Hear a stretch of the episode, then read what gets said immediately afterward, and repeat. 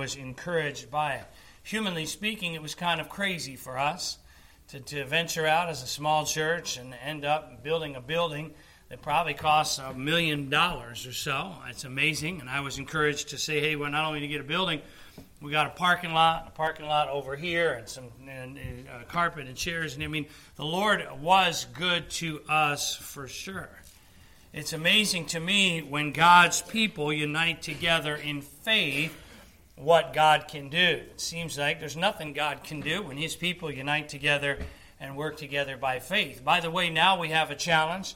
God didn't just build the building for us to just look at, God wants us to fill it.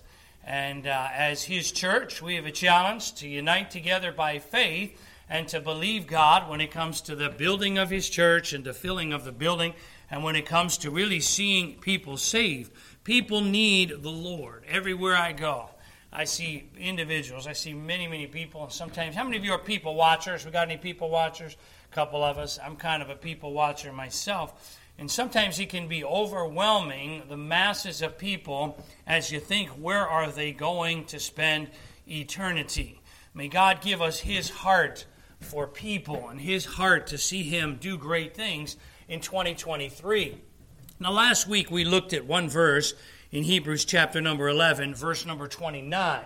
This verse had to do with the children of Israel believing God together to walk through the Red Sea, verse 29, as by dry land. Verse number 30 obviously follows verse 29, but it carries with it the same theme. We have a group of individuals, not just one individual, but a group of individuals, the children of Israel, God's people, that are going to believe God again, and they're going to see God do a great work. Verse number 30 of Hebrews chapter number 11, the Bible says this By faith, the walls of Jericho fell down after they were compassed about seven days. God puts this story in the hall of faith because a group of individuals, his people, believed him for walls that needed to come down. Now, I'm convinced that all of us have walls in our own lives. You say, what do you mean? We all are looking at things that are impossible, humanly speaking. This building was impossible, humanly speaking. God did it, God delivered. Hey, the Red Sea was impossible, humanly speaking. The walls of Jericho, God's people were faced with a nation now, Jericho, that had walls around it, and they were to conquer the city of Jericho and its people. That took faith. And I want to preach a message this morning that I have entitled Break the wall down.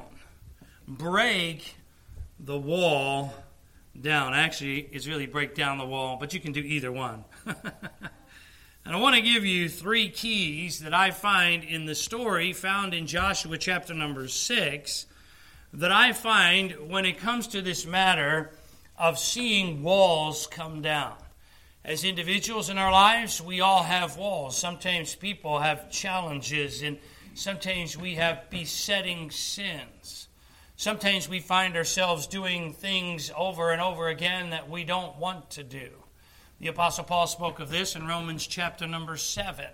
Sometimes we find ourselves knowing we need to witness to somebody or knowing we need to take a stand at work or, or uh, whatever it might be, of financial needs, and we think this is really bigger than I am. As a church, we have a responsibility to light the light and the bright in the corner where we're at.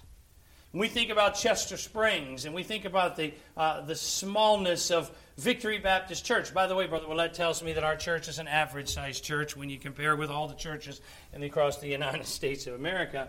But when we think about our group making a real impact, when we think about the aspect of the Great Commission and what God gave us to do, sometimes it can be overwhelming.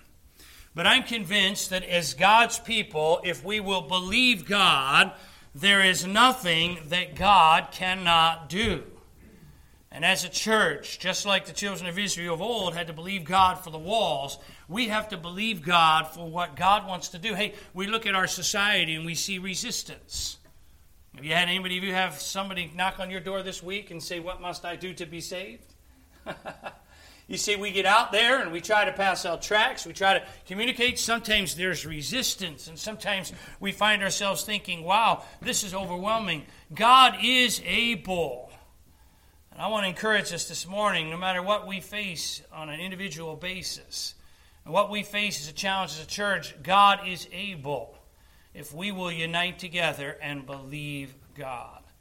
I want to have a word of prayer, and then I'm going to take you. We're in Joshua chapter number six now.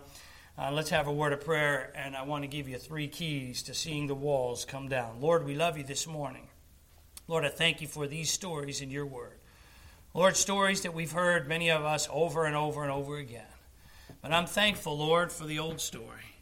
I'm thankful, Lord, for the reminders over and again of concerning your greatness and your ability. Lord, I'm thank you for the challenge to believe you for great things. So, Lord, you know each one here. You know the individual needs. Lord, if there's someone here this morning that does not know for sure they're on their way to heaven, would today be that day?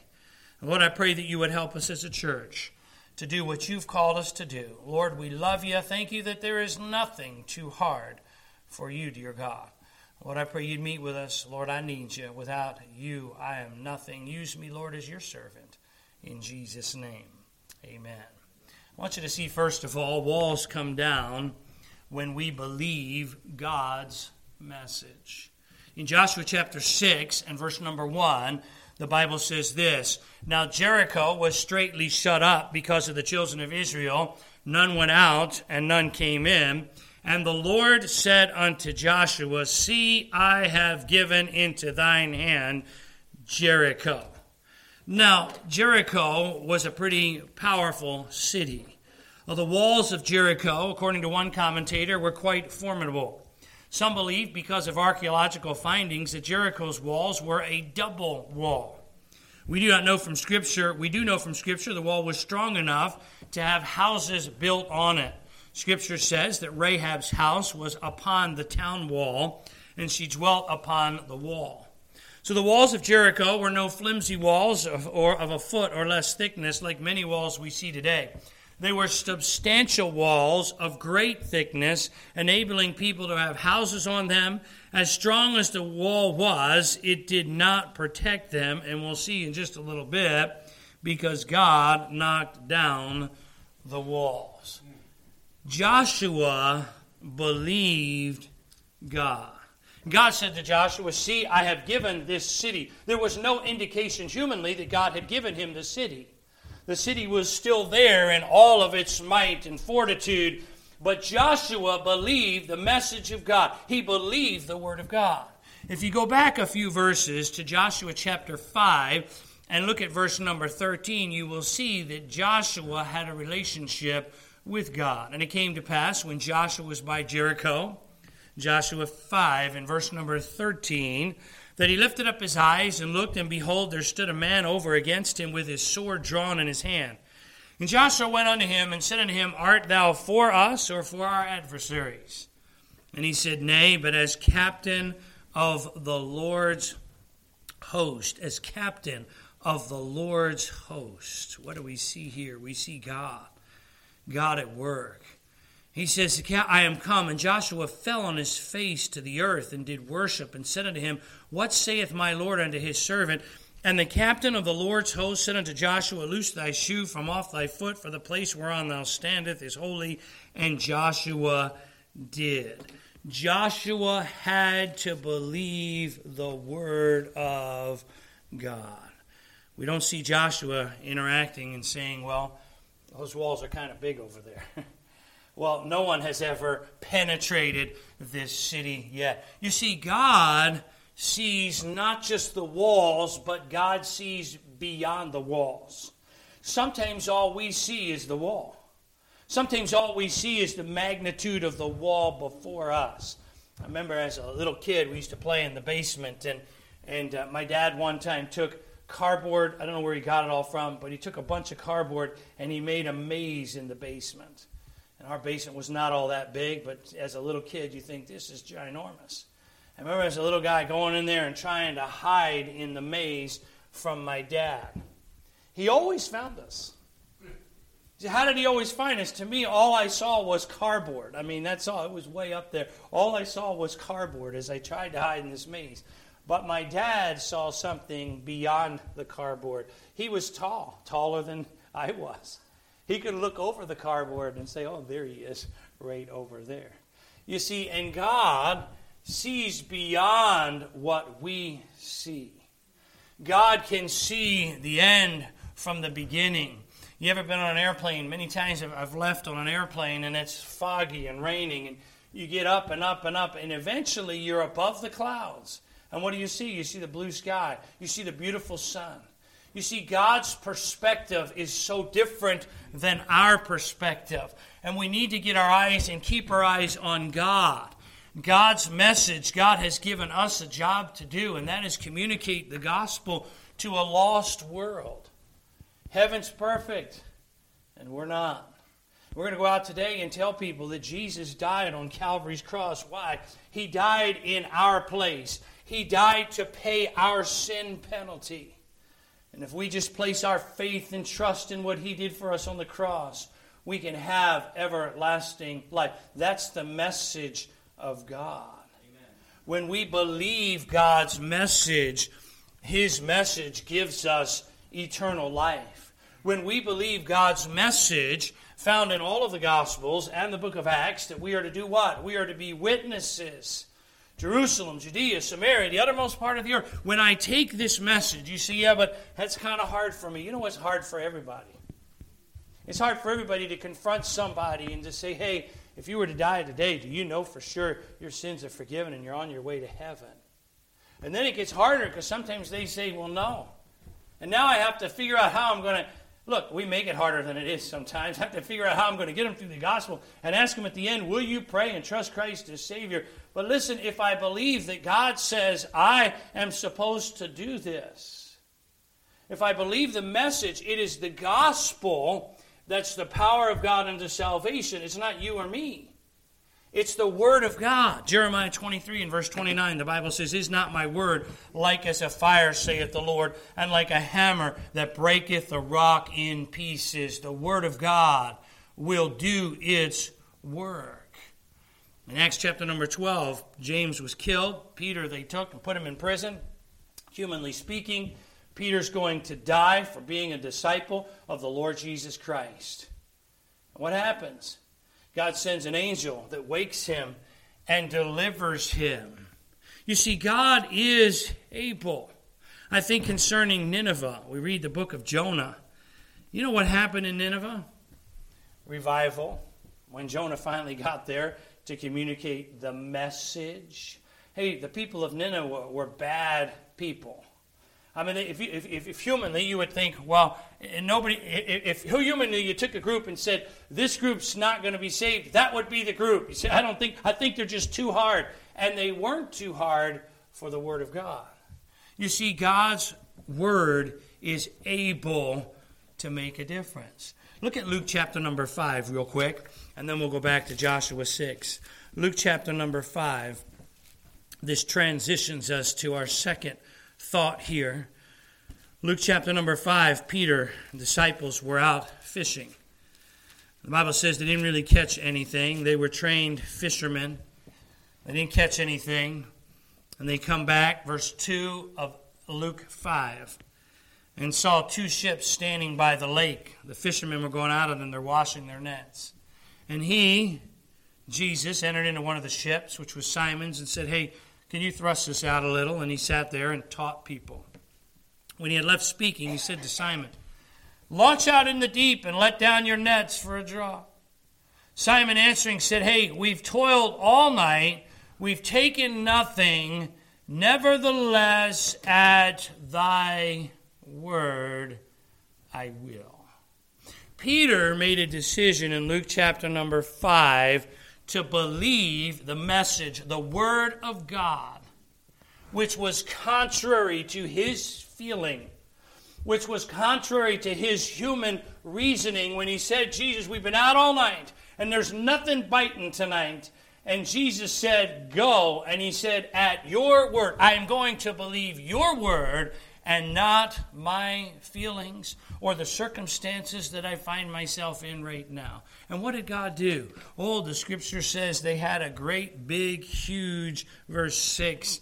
And when they had done, they enclosed a great multitude of fishes, and their net break. So much so that Peter said, Lord, depart from me.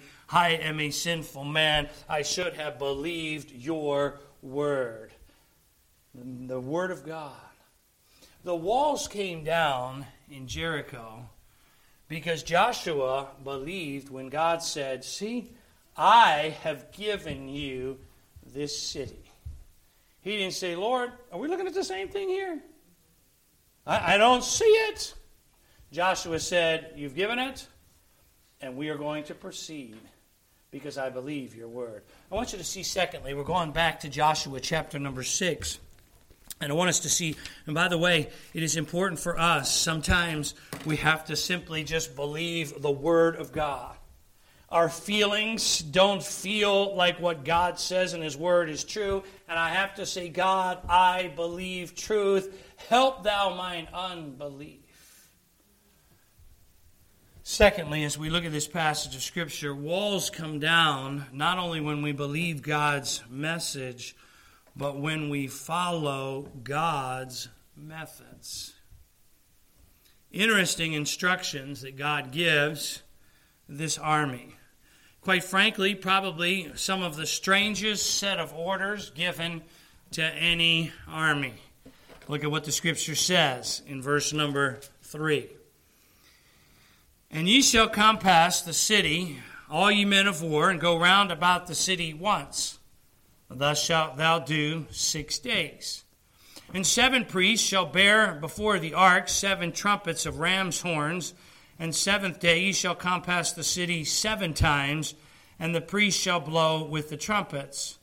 And it shall come to pass that when they make a long blast with the ram's horn, and when you hear the sound of the trumpet, all the people shall shout with a great shout, and the wall of the city shall fall down flat and the people shall ascend up, every man straight before him. Now you look at this. By the way, Joshua calls the priests, verse 6 together. He says, Take up the ark of the covenant, let the seven priests bear the seven trumpets before the ark of the Lord. And he gives instructions to the people in verse 7 all the way up to really verse number uh, uh, uh, uh 11. So God says to Joshua, You tell the priests that they're to do this, and here's the order, and you tell people they're all just going to walk around the walls. That's what they're going to do. By the way, I, I don't know how um, verse number 10 took place, but it did. Here, here's what the Bible says. And Joshua had commanded the people, saying, Ye shall not shout nor make any noise with your voice. Huh. I wonder if there were junior high boys there, neither or girls. Neither shall any word proceed out of your mouth until the day I bid you shout. Some people have a hard time. Uh huh. They have a hard time not talking to other people. Ladies, I guess it's 15,000 words a day. Is that what it is? To men's 5,000 words a day? Maybe it was, small, just all men, maybe. I don't know. But but to not make a noise, I mean to not you know to not whistle. How many whistlers do we have here? You whistle, all right? Yeah, people whistle around. How many? We don't have any talk to themselves people, do we around here? Oh, we got a whole bunch. Do y'all answer yourselves too? I mean, well, we got some talker. Absolutely quiet when you walk around this wall. Now, it's interesting. I, I, like to put my imagination in here. I mean, you're looking at a, a number of people, and we don't read where they're going, huh? This is kind of crazy. This doesn't make sense. You see, we like for everything to make sense.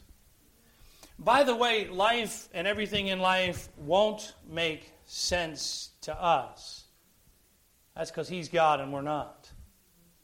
And I think it's important, by the way, that as, as kids get older, we give them a little more of maybe the reason why and not just knuckle down and say, because I said so. But the reality is, our obedience to God shouldn't be contingent upon a why. It shouldn't be contingent upon God. You tell me what all you're doing, and then I will obey. That's not obedience. We tell young people obedience is what? Do what I say right away with a smile, right?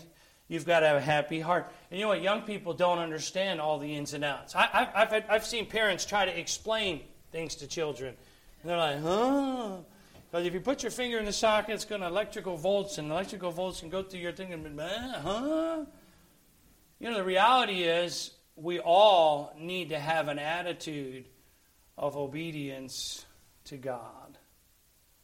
And what God asks them to do, we don't find them arguing with Him. One commentator said this natural reason would question the intelligence of these orders. How in the world are the walls of Jericho going to fall down just by marching around them and finally blowing a blast on the trumpets and shouting? It all looked very foolish to human reasoning. Who ever heard of a powerful fortress being completely demolished in response to a company of people walking around it?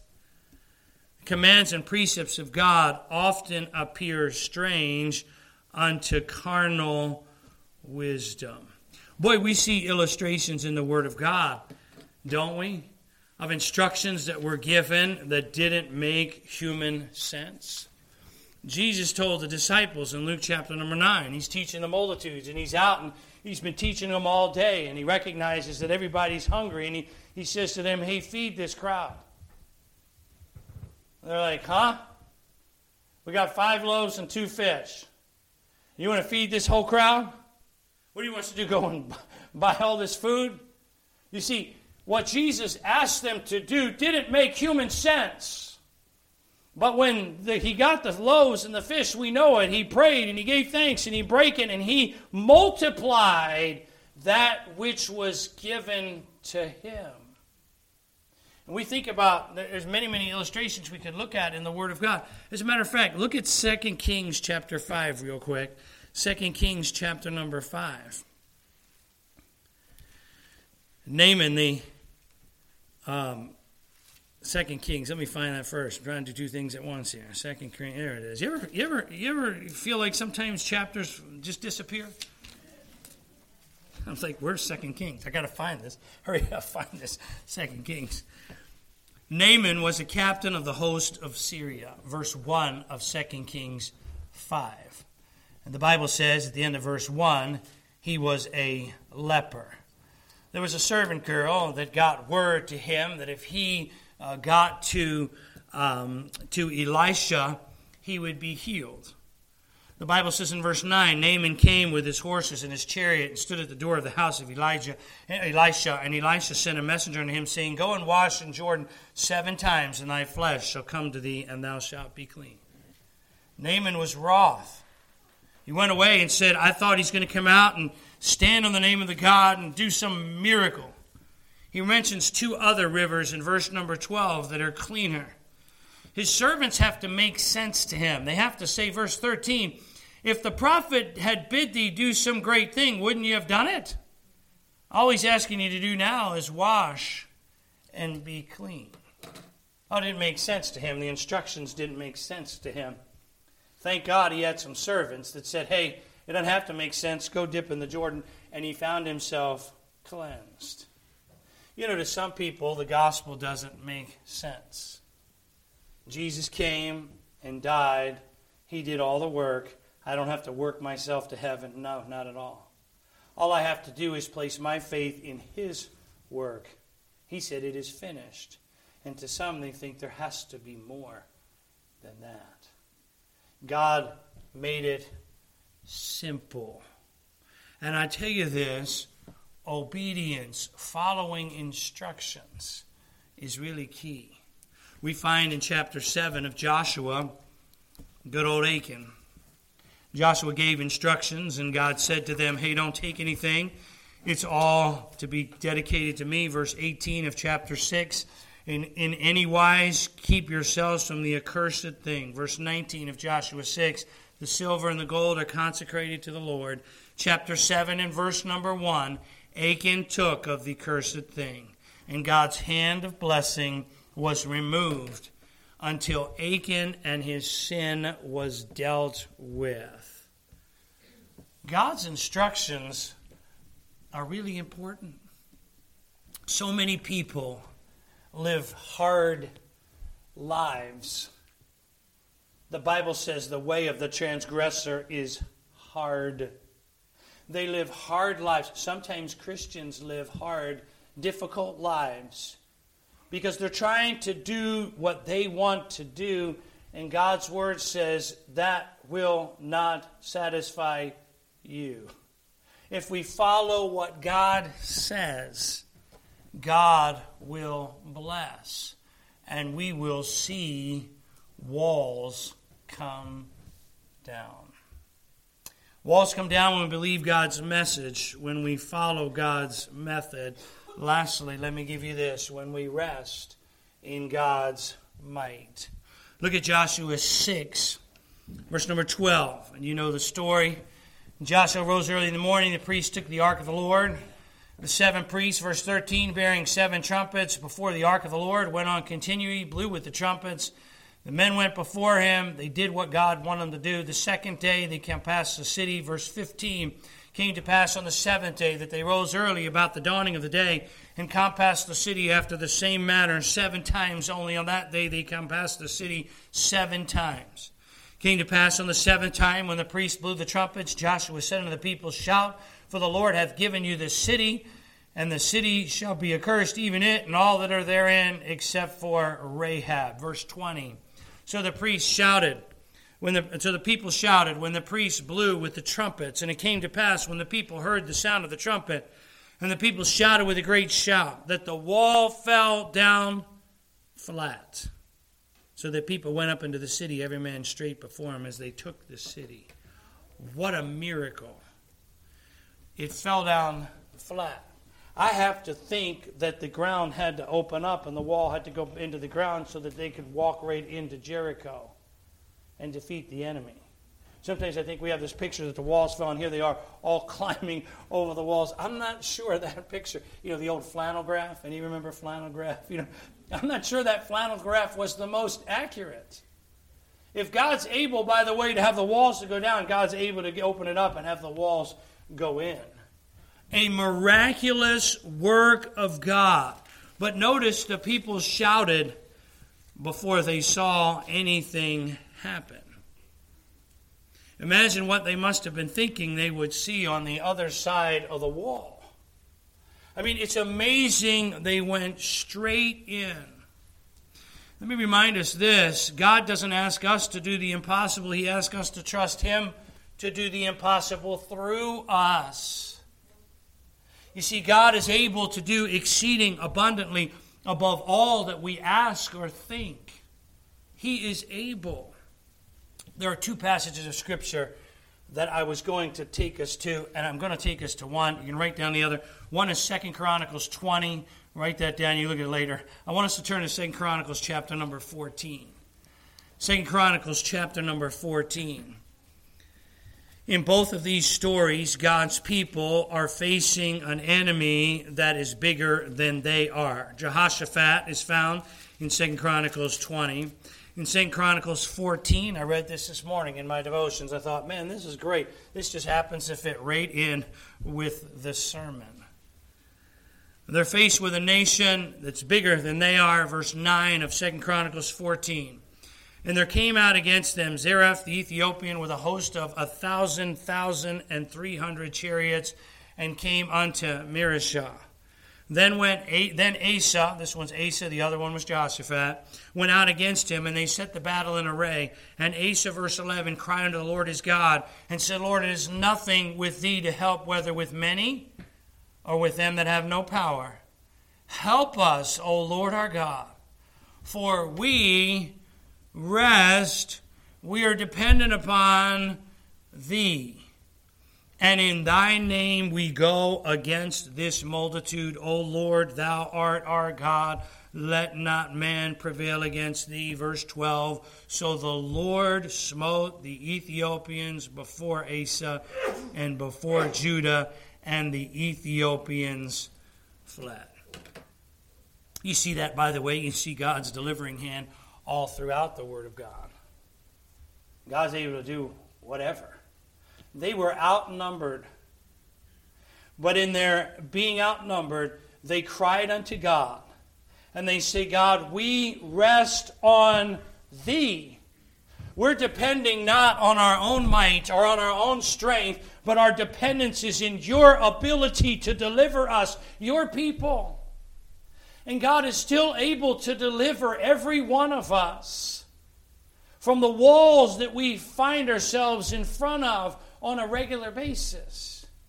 God is able, as a church, to use us all if we'll unite together and believe Him to reach this community for the gospel of Jesus Christ, to make a difference, to impact. He has to do the saving. We just need to be the witness.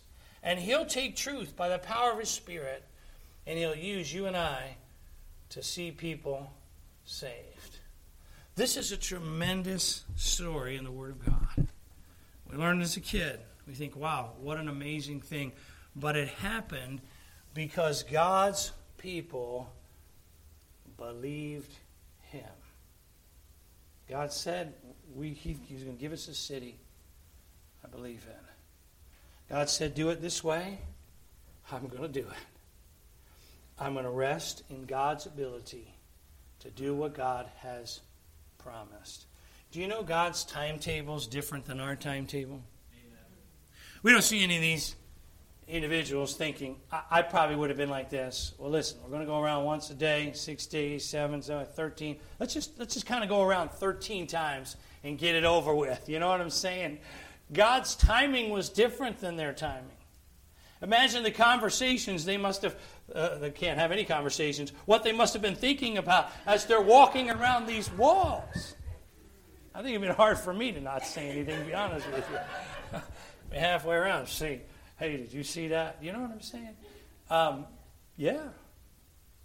But in God's timing, God showed himself strong. And he'll do the same thing for us if we'll believe him, no matter what. Lord, we love you today. Thank you for this story. Thank you for a host of people that followed Joshua's leadership, who followed you, and an amazing victory that came to your people. Now, Lord, I pray that you would help us as we first of all think concerning the walls that we face as individuals, maybe that our families face. Lord, I pray that you would help us as a church as we think concerning the challenges that we face. Lord, you are able to break down the walls if we'll believe your message, if we'll follow your method, and if we'll rest in your might and what you're able to do. Now, Lord, would you work in this time as we give people opportunity to do business with you? Again, Lord, I pray if there's someone here today that doesn't know for sure they're on their way to heaven, would today be the day they trust you as Savior? Our heads are bowed, our eyes are closed. I wonder this morning, did the Spirit of God take truth and show you a need in your life? You're here as a Christian. You see, Pastor, I know for sure I'm on my way to heaven, but God's working in my heart. Maybe it's just in believing Him, maybe it's in obeying Him. Maybe it's resting in Him. Whatever it is you see, Pastor, would you pray for me? God's working in my heart. Can I see your hand across the auditorium, Pastor? Pray for me. Put it up, put it down. Amen. Praise the Lord. God's working. You're here this morning, you see, Pastor, you're talking about knowing for sure you're on your way to heaven. Here this morning, you see, Pastor, I can't say I know for sure I'm on my way to heaven, and I'm burdened about it. Pastor, would you pray for me? Is there someone like that? You slip your hand up and say, Pastor, pray for me. I'm not sure my sins are forgiven, and I'm on my way to heaven. I don't want to go to hell. Would you pray for me? I'm burdened about it. Anybody like that? Would you stand with me, please, with your heads bowed and eyes closed? In just a minute, I'm going to pray for these that raised their hand. If you're visiting with us, I'd like to explain to people what we try to do now. Before the hustle and bustle of life, we give people an opportunity to talk to the Lord. And many raised their hand this morning, and I want to give them an opportunity to talk to God. I encourage people to find a quiet place down front. If you're physically unable, grab a seat right where you are. Let's do business with God. If there's somebody here you don't know you're on your way to heaven, you'll meet me down front. We'll take somebody to get a Bible and show you how you can know. Lord, I ask now that you would do what only you can do. Draw people to yourself. Work in these that raise their hands. Lord, would you be glorified? In Jesus' name. Heads are bowed, eyes are closed. You raise your hand, the piano plays. I invite you to come and do business with God.